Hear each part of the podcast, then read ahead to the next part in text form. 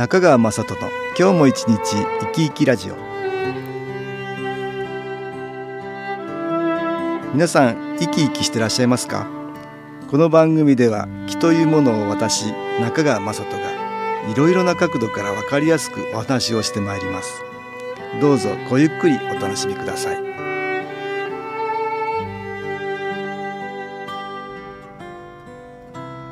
中川雅人の今日も一日生き生きラジオ。この番組は気のある生活あなたの気づきをサポートする株式会社 SAS がお送りします。おはようございます。株式会社 SAS の中川雅人です。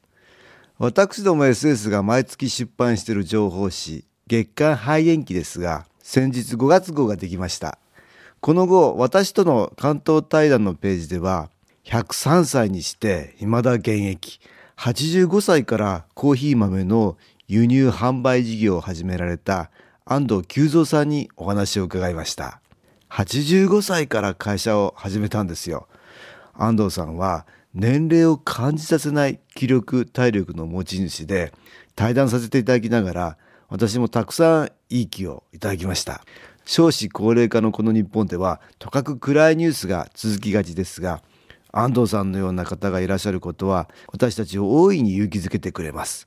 人によって天から授かった寿命は様々ですがそれまでの間できることを一生懸命にやる毎日を送り思い残すことなく魂を輝かせて天寿を全うしたいものです。今日はこの安藤さんのお話をしたいと思います。安藤久三さんのプロフィールを紹介しますと1911年明治44年千葉県生まれ慶應義塾大学卒業貿易会社を経て家業の水産業を継ぐ50歳で引退し学生時代からの趣味である登山に没頭。日本の山々だけにとどまらず世界各地に遠征する。85歳からコーヒー豆の輸入販売の事業を始める。現在は東京都杉並区西荻窪でアロマフレッシュという店を営んでおられます。安藤さんは今年の2月で103歳になられました。私もこれまでたくさんの方とお会いしてきましたが103歳の方というのは初めてでした。それにしても若くてびっくりしました。とても100歳を過ぎているようには見えません。体はもちろん耳も目も全く年を感じさせないんです。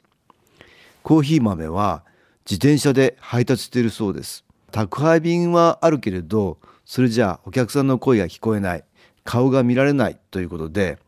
遠いところだと片道で1時間半往復3時間かけて配達しているそうなんです。安藤さんによりますと昔から健康でいるには食べること運動が大事だって言うけどもそれだけじゃ足りなくて3番目に思考これが大事なことだっていうんですね。そして今はえー、この思考が欠けていると、えー、食べて多少運動はしてもあとはテレビを見ているだけ人と付き合うのも嫌がる。それじゃあ若くいられるはずがないと言います。どうも人付き合いがポイントのようなんです。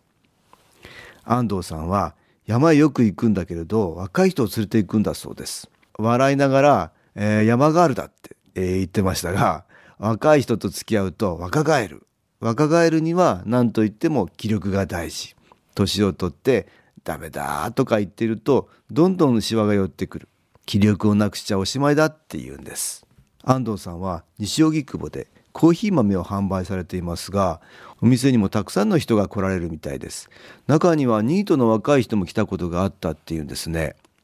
平日の昼間にそれも2人でやってきた、ええ、仕事は何やってるの？って聞いたら何もやってないっていう。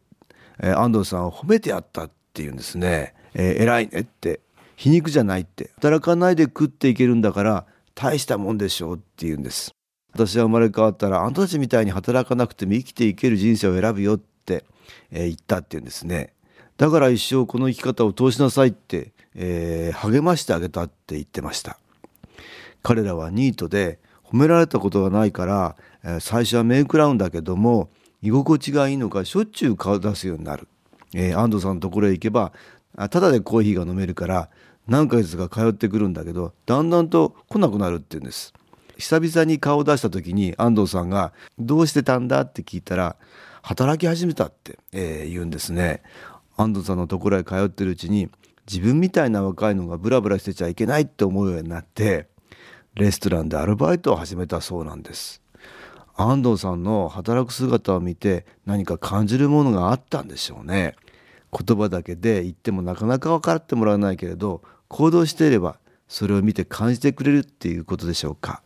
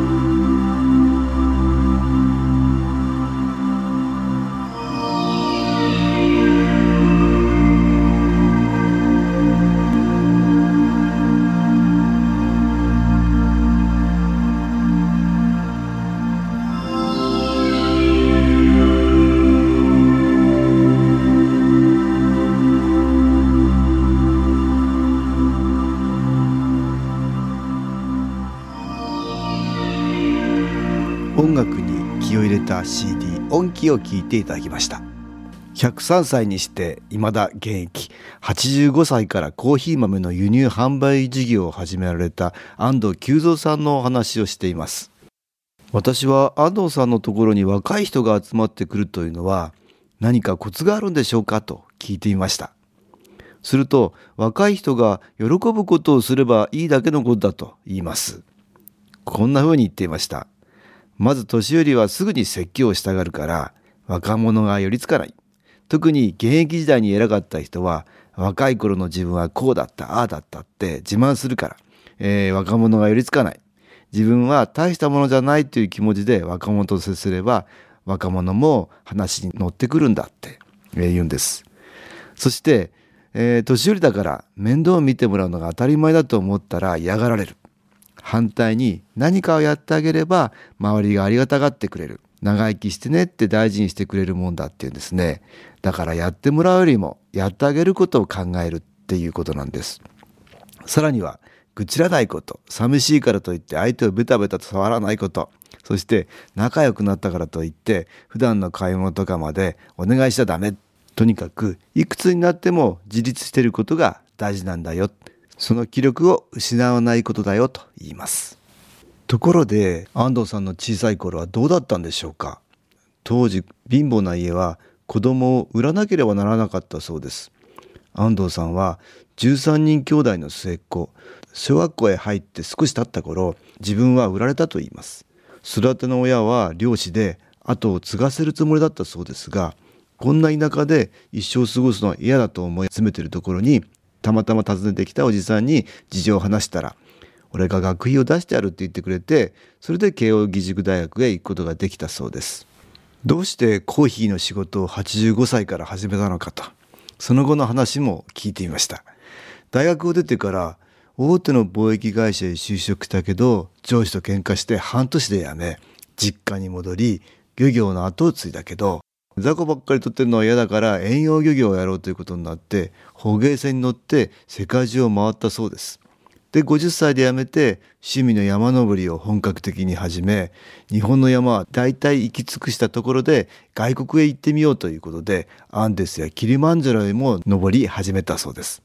そこでアンデスを縦走している時地元のコロンビア人のポーターを雇ったんだけども仲良くなってその彼と話していたらコーヒーの話が出たそうです。自分たちの作ってるコーヒー豆を買って日本で売ってほしいということなんですが彼らは先進国の業者から買い叩かれていて苦労していたそうです。安藤さんは最初は断ったけどあんまり熱心に頼むもんだからじゃあやれるだけやってみようと思って始めたと。それが85歳の時だったそうなんです。しかし85歳で起業っていうのはすごいですよね。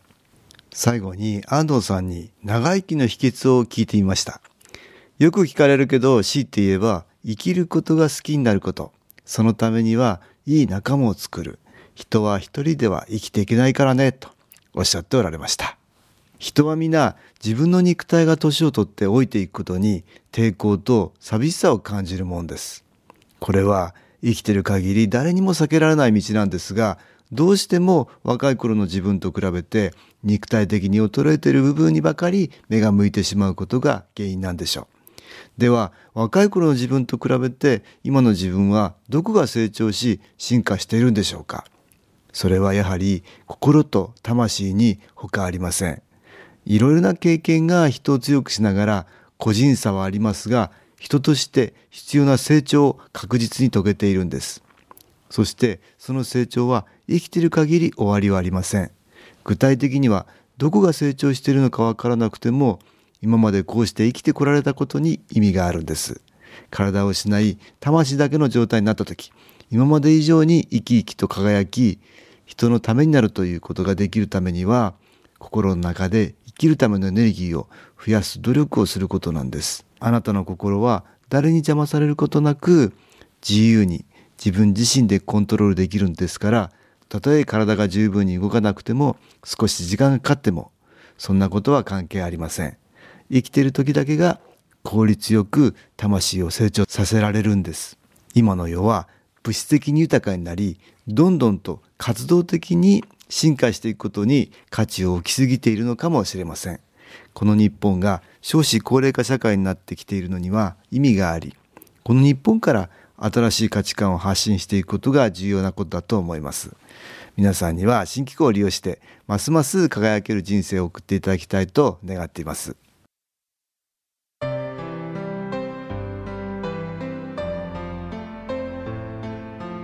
株式会社 SS は東京をはじめ札幌名古屋大阪福岡熊本沖縄と全国7カ所で営業しています。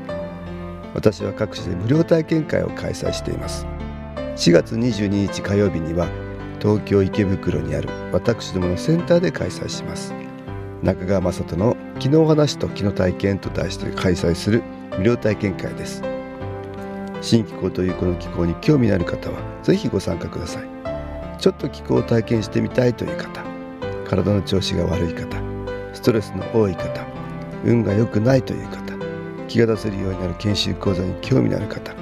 自分自身の気を変えるといろいろなことが変わります。そのきっかけにしていただけると幸いです。4月22日火曜日午後1時から4時までです。住所は豊島区東池袋1-30-6池袋の東口豊島区役所のすぐそばにあります。電話は東京03-3980-8328 3980-8328です。また SS のウェブサイトでもご案内しております。お気軽にお問い合わせください。お待ちしております。